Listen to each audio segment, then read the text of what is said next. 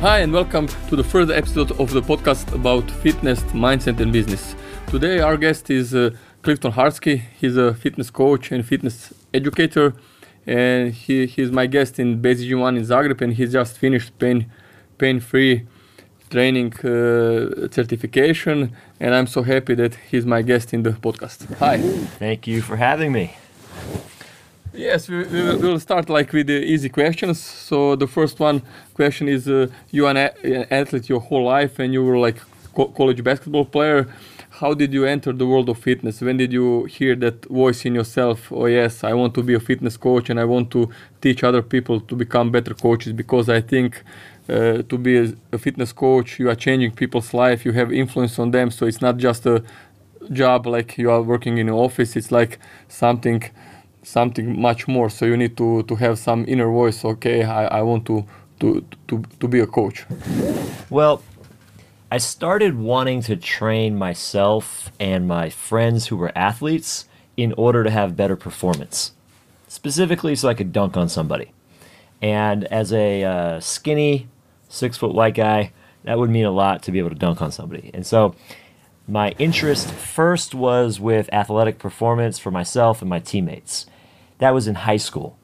And after high school, you know, went to secondary college, whatever. And that's where I really noticed in myself that I was just very interested in how the body worked. How can I get myself to be more muscular, more powerful, more strong, so that when I'm playing basketball, again, I can win.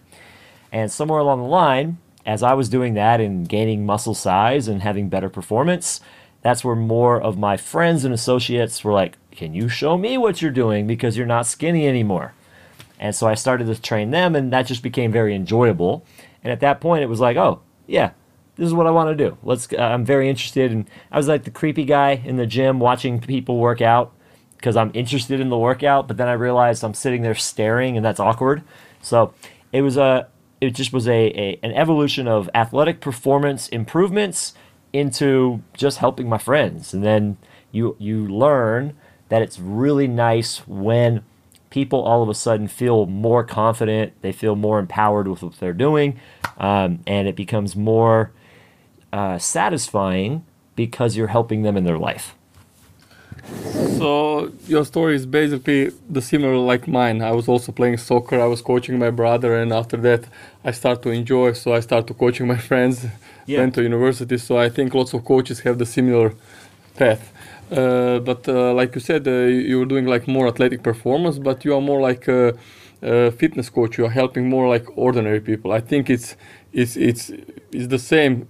It's, it's hard to, to coach like top level athletes but it's also hard to coach ordinary people the people who are not so genetically gifted who are not like uh, good with coordination. So i think it's a challenge when you take somebody like that also has some maybe health you know problems or ha- have some limitation and to to become their coach and to put them in the great shape. So why didn't you go to the like strength and conditioning coach or athletic performance coach? You, you went more like a fitness. Uh, really, it's just a math problem. There's a lot more fitness clients than there are strength and conditioning. So the strength and conditioning industry, at least in the United States, uh, the the payment is very low. So the salaries for college S&C, high school, or club team S&Cs is typically not enough to live comfortably. You have to spend a number of years being an intern, being unpaid, working 80 hours a week, and not really getting a lot of respect or money in order to eventually make not a great living. And so I I made a practical decision, which is well, there's a lot more human beings that just want to do fitness. And then you learn afterwards, because at the beginning I trained some lower level athletes, not pro athletes, uh, some you know small college athletes and high school athletes. You realize they don't have any money; they can't pay you anyway, right? So most of the time, i- i- until you make it big and you have professional athletes, which is not guaranteed for anybody, um, you may not be working for a lot of money. And so really it just comes down to a how do I make a career out of this? Well, if I want to make a career, I got to be able to pay my rent, my food bills and other other living expenses. And so, you know, that becomes even more uh, important once we start to have a family. Of course, yeah. So, so it's, it's the same like in my gym. Like 80% of our clients are recreational people, ordinary people. I like working with the top level athletes, but like uh, like you said, there is like a, a small number of uh, coaches that work in top level sports. So so you need lots of years to, to, to build your brand, and eventually maybe you will have some success or you, you won't have. So this is a good advice for the younger coaches to think about also. Uh, okay, they have motivation maybe to, to work with the top level athletes, but also they need to think about their, their life because when you are young, maybe it's okay, but when you have family, it's totally different. I, I like this answer because it's true and honest. You know. Yeah. Uh, in your career as a fitness educator, you probably taught more than 2,000 people, teaching more than 200 workshops covering different fitness systems. With all that, you have family, you have a wife, you have two kids, and you are still not divorced like me. So I'm proud on that, on you and on me. Yeah. And it's not easy. So you how you hold this this this space because it's it's not easy work during the the the the, the weekend in the weekend to have like seminars to have the same level of energy. So what's your secret? Well, First, I'm gonna I'm gonna I'm gonna brag a little bit. I think I'm approaching 500 workshops Yes. because I started teaching workshops in 2011, and I've taught for MovNat, uh, Kettlebell Athletics, Animal Flow, FMS, uh, Spartan Group Training, PPSC, obviously Pain Free Performance Specialist Cert, and then also my own company Fitwall. And across all of those, since 2011, uh, so, well, from 2012 till now, I've been averaging about 20 a year, and so that's that's quite a bit. But the first year, I taught 88 workshops in 14 months for MovNat. So the the number is just very very high. But wh- why I'm painting that picture is when I started, my wife and I weren't married. So since I met her, that's been the norm. So if I if we had been married and had a kid, and then I added the travel then that would have been I don't, I don't even know if it would have been possible because it would have been such a difference. So luckily, it's always been my norm. It doesn't mean it's been easy, but it's been expected. And I have reduced the amount that I travel now. Uh, COVID played a role with that to a certain extent, um, but it used to be two or three a month, and now it's one a month um, on average for the year. So it's a, it's a reduction it's it is very difficult. You know, the especially with having the children, um, they they're a handful.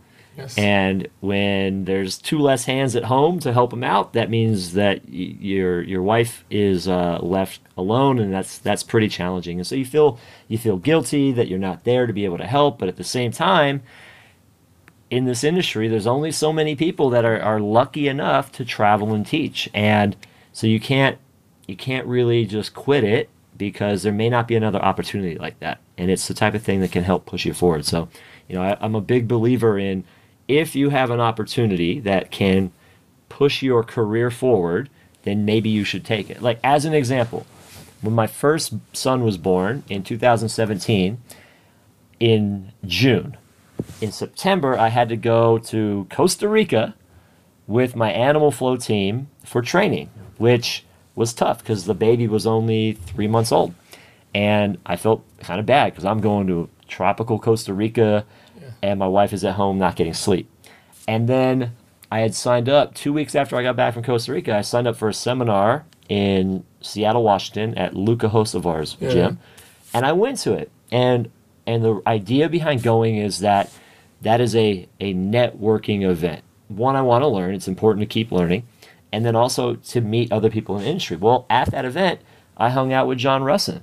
Yeah, of course. And that event is probably responsible largely for why I'm now running his company, Pain Free Performance, because we made a an additional friendship at that event, and we stayed in contact. I was on his podcast. We thought about doing some co events, and then eventually the opportunity came for me to teach his certification and now I'm running the certification. And if we if you didn't take those learning opportunities to meet other people within the industry, expand your network and learn new things from people, then I wouldn't have had this opportunity. And that's and that's you know what a lot of people miss out on is not taking the uh, the the risk, the gamble, uh, taking the shot at going and learning and expanding their network. Yes, so you are grateful for the, the, the job that you are doing, and also you you, you were trying all, all your time to, to do the best service that you can. So you are helping other coaches to become better. And I, I, I think, and I, I'm a strong believer that everything happens for a reason. So because of that, you you you you hang with uh, John Rusin and you made some something something big. So I think it's it's a reward when you are working, working, giving the best you can. Eventually, something big happens. But like you said, it's not just uh, learning new knowledge; it's uh, about networking. So I'm telling all the the coaches, no matter how high knowledge you have, how many books did you read, but if you connect with the with the, with the people from industry, you will you will go faster. Yeah. So, so I think it's very important to meet the people with uh, like similar habits, similar views, uh, and to, to have like uh, experience to talk with somebody. Because also when I go to the seminars, I, I get more knowledge when I'm sitting with you on coffee than maybe about so, some fitness fitness topics because I I also have experience. But when you tell me your experience, what were you doing, why, then I I get some some, some something special. Uh, next question. Uh, it's uh, it's interesting also also for me. You have been involved in fitness business for a long time. What do you think? How much fitness trainings, gyms, and fitness coaching coaches change in last 15 years? What do you think about the direction that fitness is going? What is the future of fitness? Maybe uh, more semi-private groups, maybe more online sessions, more interactive trainings, maybe some virtual reality trainings. So, what can we expect in next 10 years? Okay, that's a that's a the big question, and I'm going to speak mostly, of course, from my experience in the United States. Uh, I think that in a lot of ways, maybe the United States can lead the fitness industry, yes, and what we're doing ends up happening elsewhere a couple years after. Of course. And so for us, um, over the last 10, 15 years, right, we've seen more business coaches specifically at Perform Better and other other enterprises um, selling the idea or teaching the idea that semi-private or four to six people per session training is the future of training, and in a lot of ways it can be. It, but it sometimes it's made out to be easier than it is, and I think that you have to have a pretty well educated, very capable training team to implement that training. And the way that I would advise people to build to it is first do two on one sessions, then three on one, and then four on one, because it's a big jump from going on one on one sessions to six on one. So I think semi private can work really well but it needs you, your gym needs to be built out with the appropriate amount of equipment, the proper layout, the proper education. Otherwise, it's just a subpar private training and it's too expensive for group. So it needs to it really needs to stand on its own. It can't be as impersonal as group training and it can't be quite as expensive as one-on-one. But it's got to be closer to one-on-one than group. So, so what, what you say basically it's the one thing is what you like to do. I like, for example, one-on-one trainings, but maybe if, if you if you look at the, the business, you need to offer people some some other things like one-on-two, one or four or group trainings because uh, so, uh, you, you need to to to look uh, the business aspect of, of your gym and everything. So you need people, you need to pay the rent, and also some people can't afford for them one-on-one. So you need to to have like a like a balance. But uh, the most important in all thing, all, all that is to have like a good system of training and to have a good knowledge. So, so you think if the, the young coach starts, maybe it's better to start with the group trainings or maybe one on one. What's your What's your opinion? So my my opinion there, and, and it's different than a lot of people's. I think. I think that when you start, you absolutely need to be doing some group training and some one on ones right? So a lot of trainers jump into the industry and they, they want to only do one-on-ones. And in fact, a lot of personal trainers think negative about group trainers, right? They, they almost have this attitude that they're a better trainer because they do one-on-one. Different community, like yeah, community yeah. of group coaches and community of personal coaches. Exactly. Like they'll they're like, oh, they're a Zumba coach. Okay, well there's there's Zumba coaching, which can be very difficult to help a bunch of people that don't know how to dance to dance better. So there's there's that attitude, but the reality is if you're coaching 20 people at once, that's harder to manage than one person at a time.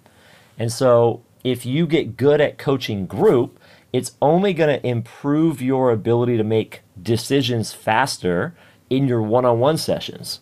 So if you're go, you know, we've we hear the 10,000 hour rule. Yes. You have to do things a bunch of times to get better at it. Well, if I'm coaching 20 people at a time or even 10 people at a time, I can make more mistakes or make or more uh, gains with my knowledge faster because I'm getting more instances of having to coach. So I think it's I think it's really underutilized as a improvement of your own skill set to go coach some group training. Even if you don't particularly care for the group training aspect like just it, you think about it as an investment in your experience. It's on the job training and you're going to get more reps coaching faster. So i think the best case scenario is to do a little bit of both. I also think that if you do a little bit of both you don't get as tired doing just one-on-ones because you can be a little more energetic and and loud and exciting in a group and it builds you up oftentimes one-on-ones are more tiring than group right? Because now Yes, it's emotionally maybe dr- dr- driving Yeah. more. Uh, It depends also on client. yeah, you can get those the Debbie Downer clients that are using you as their their psychologist almost, and you know we're probably not equipped for that. But um, so from a from a teaching standpoint, yeah, or, or learning and developing your skills, I'd say do both as best as you can. If you've never done group, I promise you'll learn more. And if you're a group trainer and you've never done one on one, I promise you'll learn some new skills there as well. Uh, what about the, the gadgets? You know, there are like lots of people that are using gadgets. Okay, you have heart rate monitors, you have Omega Wave, you have everything, you have some tracking mo- monitor or devices, but some of it it's has good precision. Some of that doesn't have such a good precision because you need to have a coach because it's not just uh, uh, some numbers. You know, it's like like you said, maybe you are tired because you didn't sleep enough because of your family, or maybe you have stress on the job. But lots of people these days they are taking seriously that. And Yeah. also you have like some virtual reality trainings. You are like uh, watching something, or I don't know. Now Oculus has you know everything. So so what do you think about that? About the heart rate monitors, about tracking everything, measuring everything. You know the sleep, the food, and everything. Because lots of people are asking for that. You know, so you can be a good coach. But he he said, okay, I don't want to go with you because you are not using so many gadgets, and I want to. To, to, to precise measure everything. So what's your what's your thinking about that? So I think I think that uh, technology utilization to increase client results, like everything, depends on that client. So certain clients are very data driven. They want to know are they improving at it. You know they they track everything. And now that the tools are there, and you mentioned they're not that precise sometimes, but just the act of having to track can help a client be more consistent with their progress. So we basically need to have a conversation of they can try it, but if they're not using it, that can actually take away their consistency because it is sort of uh, defeating mentally. If you say you're going to track and then you never work out and you don't track it, it can actually spiral out to you not being a has having as much success. So i think it's a very small percentage of people that actually need the tracking software to improve their results for a lot of them it's actually distracting um, i happened to in 2016 talk at the idea personal training institute in the united states and my talk was utilizing technology in fitness to improve client results. And in researching that talk, I believe it, it's a long time ago now, it's like six years ago, but I believe the stat was well over three quarters of people that buy some sort of digital tracking device have it in a drawer, not being used after three weeks of use.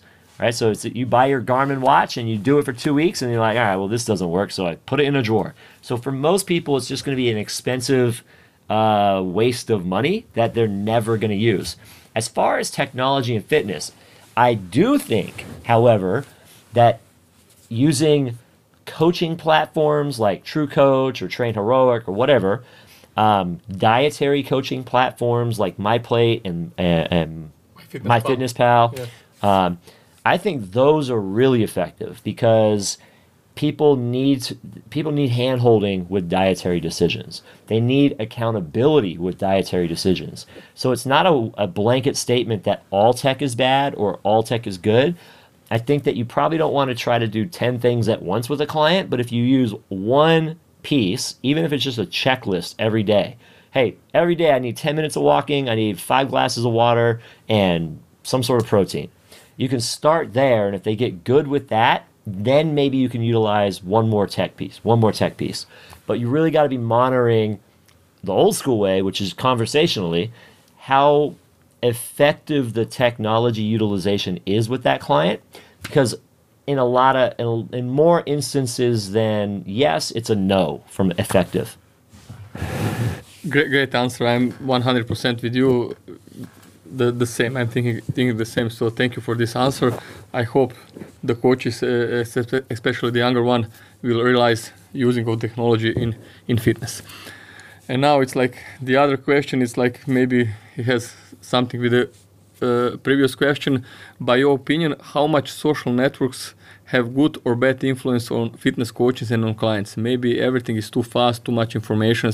Everybody wants fast results because, like when I was talking with uh, some coaches uh, in athletic performance, they say like TikTok generations because the before the coaches in basketball or soccer or American football, they were like talking for 30 minutes, one hour before the game. Now they put on 10 minutes because they the, the new generation they want everything shorter. And also I, know the new coaches because before I was like reading one book and then I was like uh, texting something putting down the, the notes and now you can get everything faster. Yeah. So maybe it's good maybe it's not good. So because I, I like you we are like a little bit old school. Yeah. So so what's your opinion about the social networks?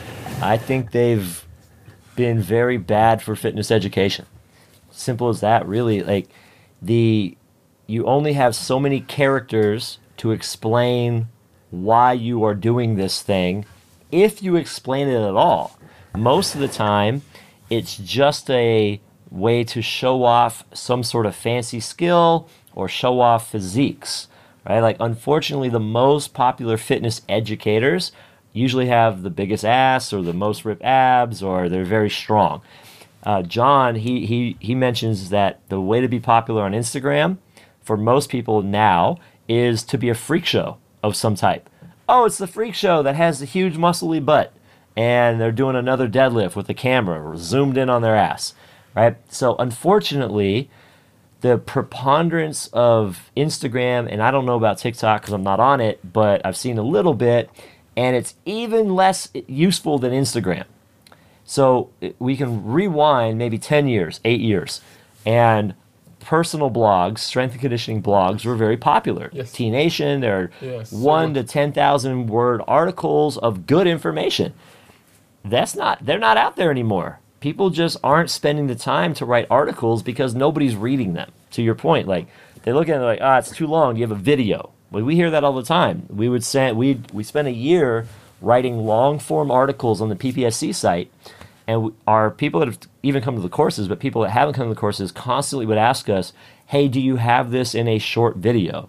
And sometimes we would. We'd have a 10 minute video, and then they would ask for a shorter video. And, you know, the reality is, I can't adequately explain the why in 10 seconds, in 30 seconds, in 100 characters there's a lot more context to, well, I would make this decision based on the client and their needs. And if their needs is this, I would go this way, I would go this way. And so, unfortunately, the, um, the, the standard of one minute or less in TikTok, and is it one minute in TikTok and one minute or less in Instagram? It just, it realistically doesn't provide enough time for enough context for it to be super duper useful. There are people that make it um, that make it valuable. So I think John Rusin does a pretty good job, right? Like he's very consistent. He shows an exercise. He writes a small amount that says, "Here's why we're doing this exercise," and here's a link to an article that's like a 5,000 word article that dives deep. But we've seen we've seen the, the, the traffic going to the articles go down every year for the last like four years. So people are reading less and just scrolling more. Yes, uh, like you said, it's dangerous because people then then just uh, asking for you know some some trend, something something special, something different. So so s- some of the coaches they are using this Yeah. this uh, I, I don't know how to say maybe Instagram algorithms or TikTok algorithms just just to have like uh, more traffic and to sell something more. But if you ha- want to have a quality, you need to have time to to explain everything. So But one thing I would one thing I would add on social media is a lot of people get caught up worrying that they don't have as many followers as somebody that's popular. Well, the the what I've learned, uh, by and large, a lot of the people that have a lot of followers, if you look at their interactions, they actually don't have a lot of interactions. They don't have a lot of comments. They may have a lot of likes, but you can mine those out apparently. So if they don't have a lot of back and forth dialogue, well, they're not really making that big of an impact. They're just people are scrolling and hitting like. People look at a hundred thousand people follow this person, but they get eighty likes on a post. It's like, wait a second, no one's paying attention. So don't get caught up comparing yourself to the number of followers, because a lot of them, you know, even if they have more interaction, they're not. They don't have anything to sell online. So it's not even juicing their business. It's just juicing their ego. yeah you you are, you are totally right. I, I have like experience with some of some of the coaches. They were asking me for help, and I said, like, wow, you have 100,000 followers, and your job is is bad. So you need to change something. So Yeah. So, so you, you're right. Uh, next question is uh, What would you suggest to a young coach who wants to become very successful? What kind of knowledge and skills he or she needs to have? It's not just about you know theoretical kno- uh, knowledge or demonstration of exercise. What you need to have to give your client what he or she wants, and also what they need. Because I was like uh, working in university, so lots of excellent students. They had like a great knowledge about uh, speed and agility, plyometrics, uh, aerobic, anaerobic training. And then when I say, okay, this is the client, this client is a tennis player, he has a tennis match, he needs to do speed and agility, plyometrics. So I know what is that, but I don't know how to do it. Or, you know, this person needs eight weeks 12 weeks to to to get shredded to do fat loss oh i know everything about that but i don't know how to do it so also there's like component you know uh, you need to have a good energy because you need to motivate people and everything so what would you should suggest to the young coach because they are lots of times uh, confused you know you Yeah. finish uni- university and where to start what to do what now so So the the number one thing that I think that we've forgotten quite a bit, right? Like it, it almost piggybacks on what we were saying with social media. We have this short attention span. We have this expectation that I should be able to get whatever I want right away. And the reality is, I've been in fitness training people. I'm, th- I'm about to turn 40, so I've been doing it since I'm 20. right? It's about two decades, and there's a long time of putting in the work and making mistakes and learning and and, ment- and uh, being mentored by other people, being an intern, and just gathering experience. So a, a lot of younger coaches, uh, especially in the United States, right? Like it's just where I'm aware of, but there's so much marketing that they should go and be an entrepreneur right away. And I'm like, you don't, you haven't even trained 20 people. How about you train 20 people first? Train 100 people first. Have 100 people have good results over six months. Right? And that's going to take you some time. So the first thing is understand that if you want it to be a career, you, you have to build career capital and you have to get good at it. It just means putting in the work. So a lot of people will get their their ACE or their NASM or their NSCA and then say, "What cert should I do next?" And I sell certs, and I say, "Don't worry about that. Go train in the Gold's Gym for six months and figure out how to sell your services and train people, and then you just start adding one cert a year, two certs a year, and all that additional certs should do for you is give you more solutions as you have more problems." right? If you only do one certification, let's say you do a kettlebell cert. I love kettlebells, but I can't make a kettlebell solution for someone yeah. that has a different problem. And so some people they specialize prematurely or they or they just specialize and they like it and that's what they say they are and then they never can solve another problem. So as long as you have like a, a steady cadence that's not too crazy and too expensive, then you're just adding a cliche, adding tools to your toolbox so that you can solve more problems. It also lets you spend some time applying the new information and the new techniques that you learn. If you if you're bound, and this happens in the United States quite a bit because you know we have so many education options. People go to six events in a year, and that means that they never spent the time applying the new thing they learned. They're, they're, it's almost a, a little bit of a culture of uh, cert accumulation versus cert application. And while I, I guess I should like the fact that people want to accumulate certs since I sell them, uh, I would rather they spend some time applying it and improving their success rate with their clients.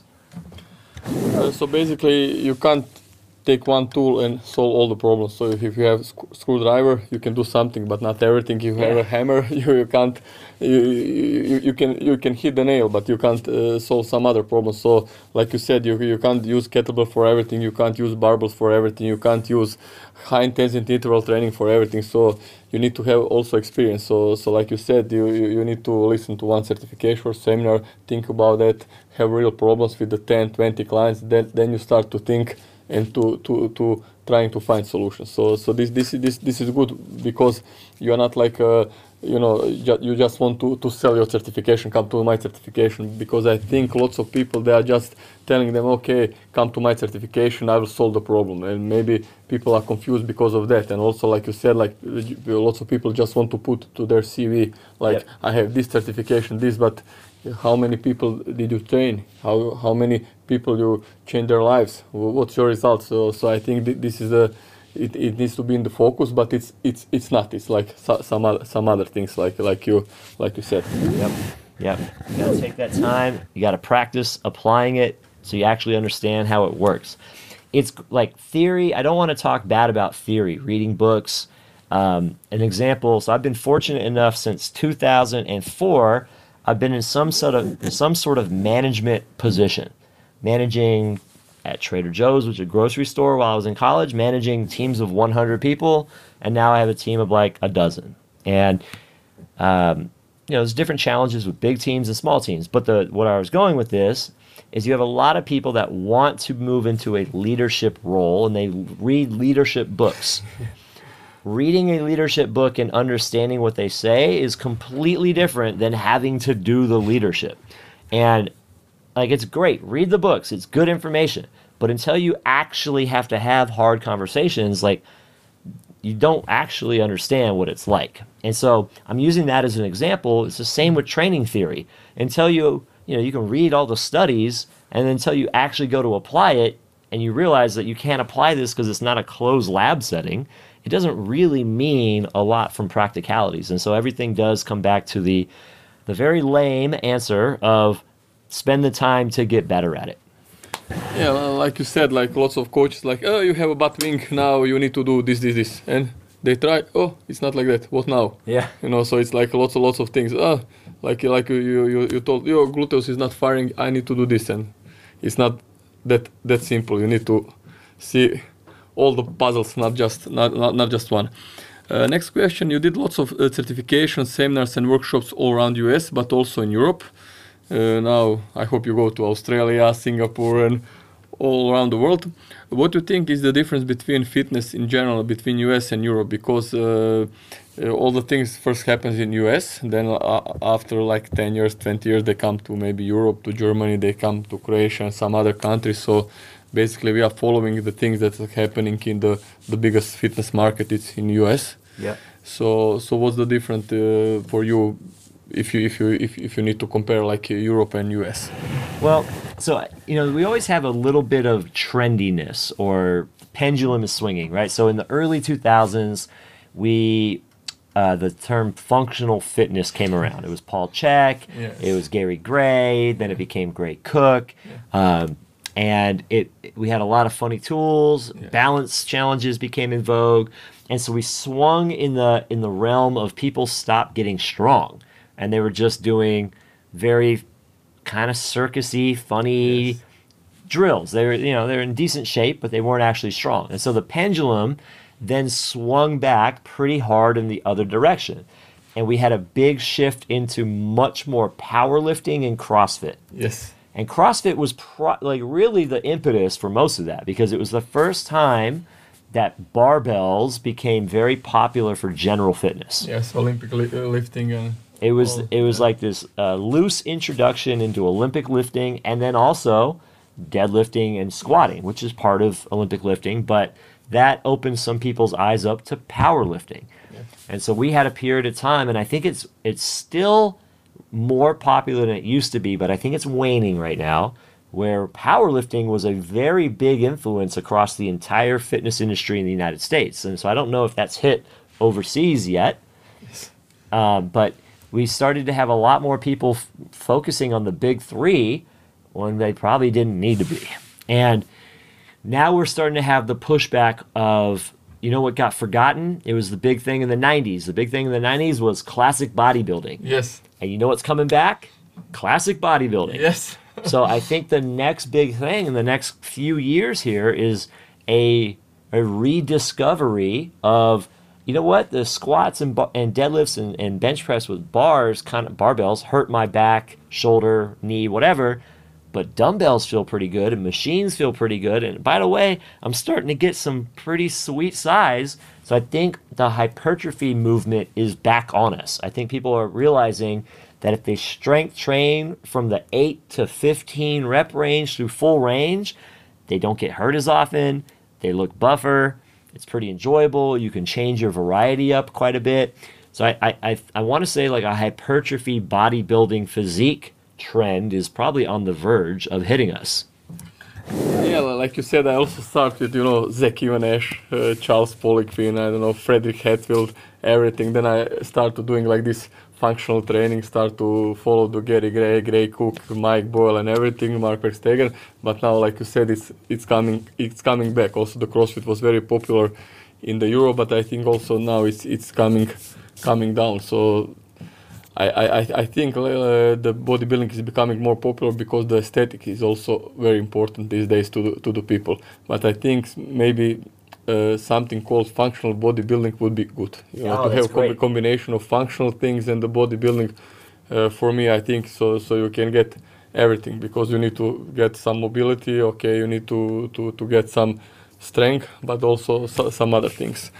Uh, next question. In last few years, it was a tough period for lots of gyms and fitness coaches because of COVID time, uh, but also for the ordinary people who, who, who, were working out, but because of the COVID, you know, they were at home, they didn't go to the gyms.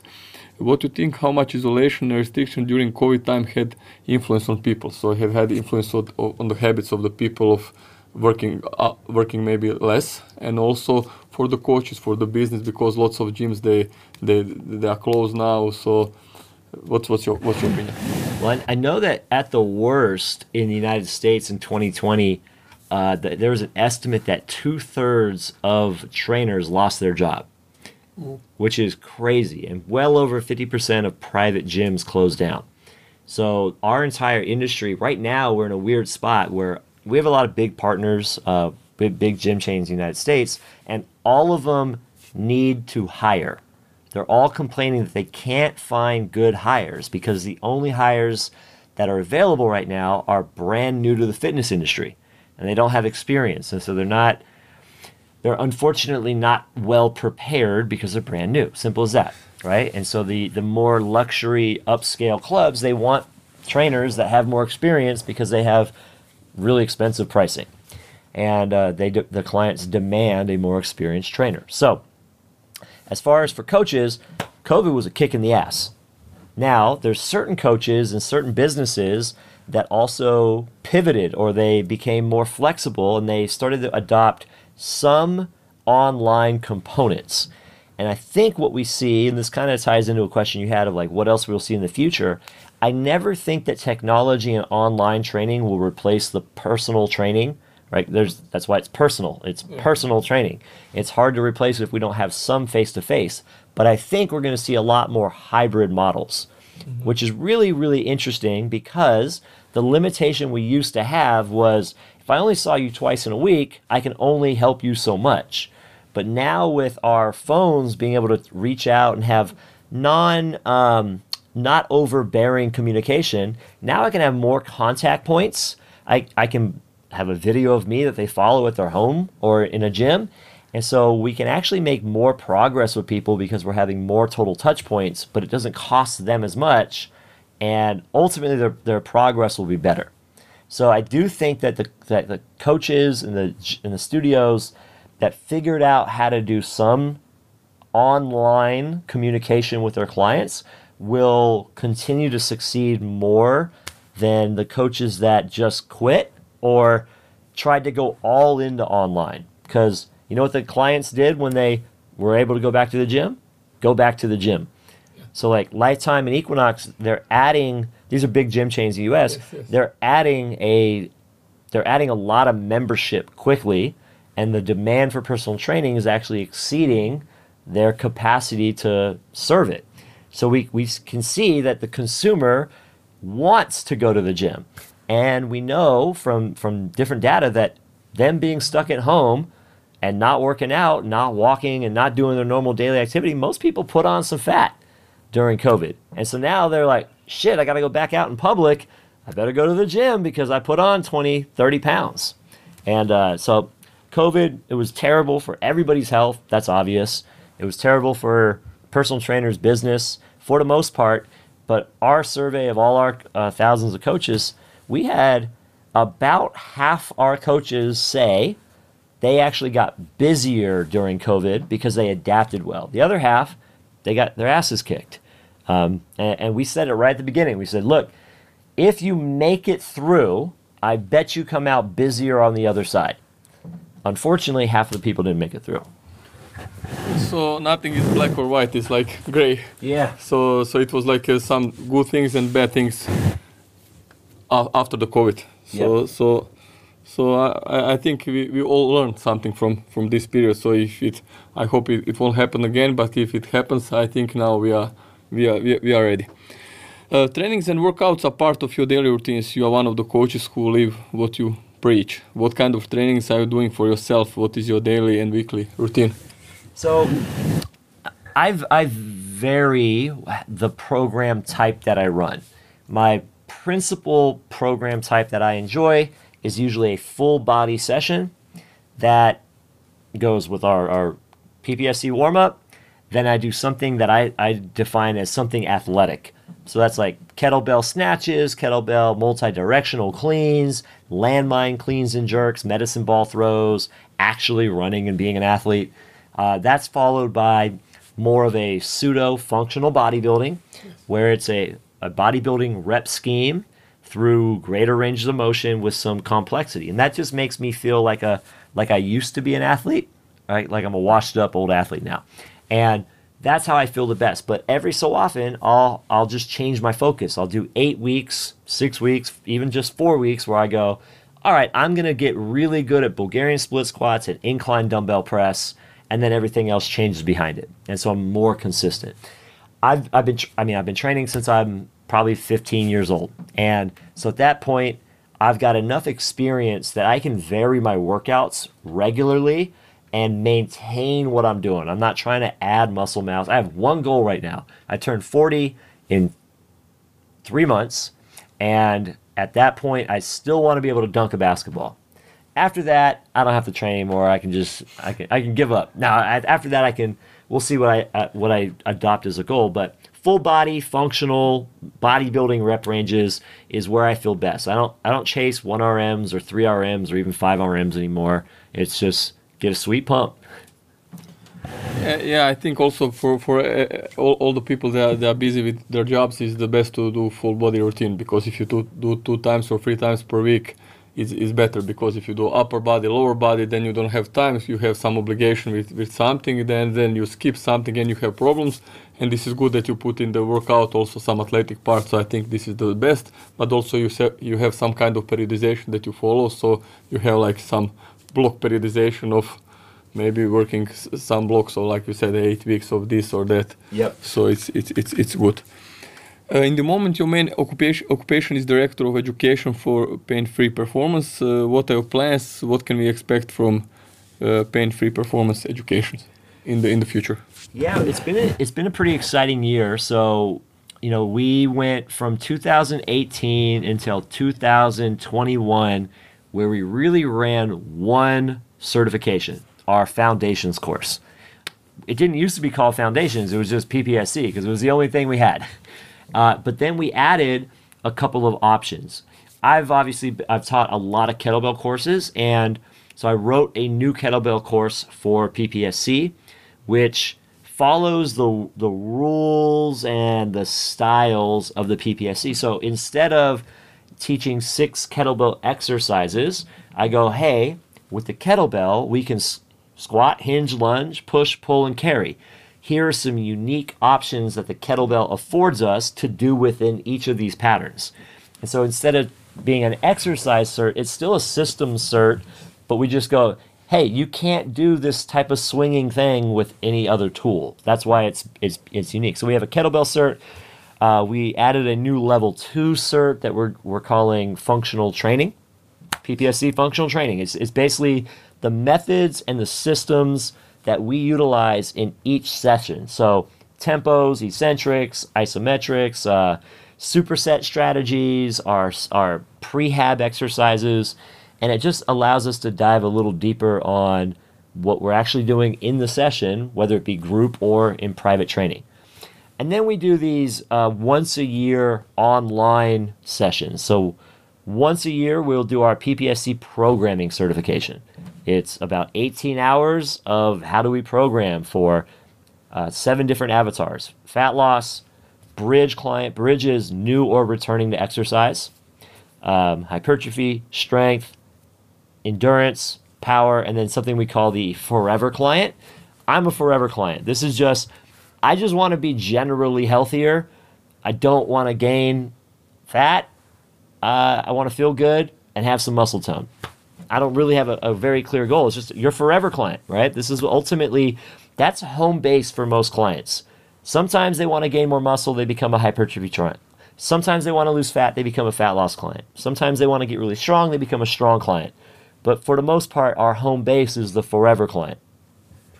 Uh, so basically, first you are teaching people uh, first the system and the exercises, and later you upgrade on like the systems of training, uh, periodization, how to deal with the case study. Yep. Like uh, like like you said, uh, this goal, that goal, but in the end you have like like some customer journey because some people they will first maybe they want just to do the fat loss. After that maybe they want hypertrophy. After that maybe they want something athletic. So you have solutions for for everybody. I think this this is very good, but it's it's not easy to teach because it's like a, Oh, you know you know big field. It's not like you know you do just one thing. It's like lots lots of things.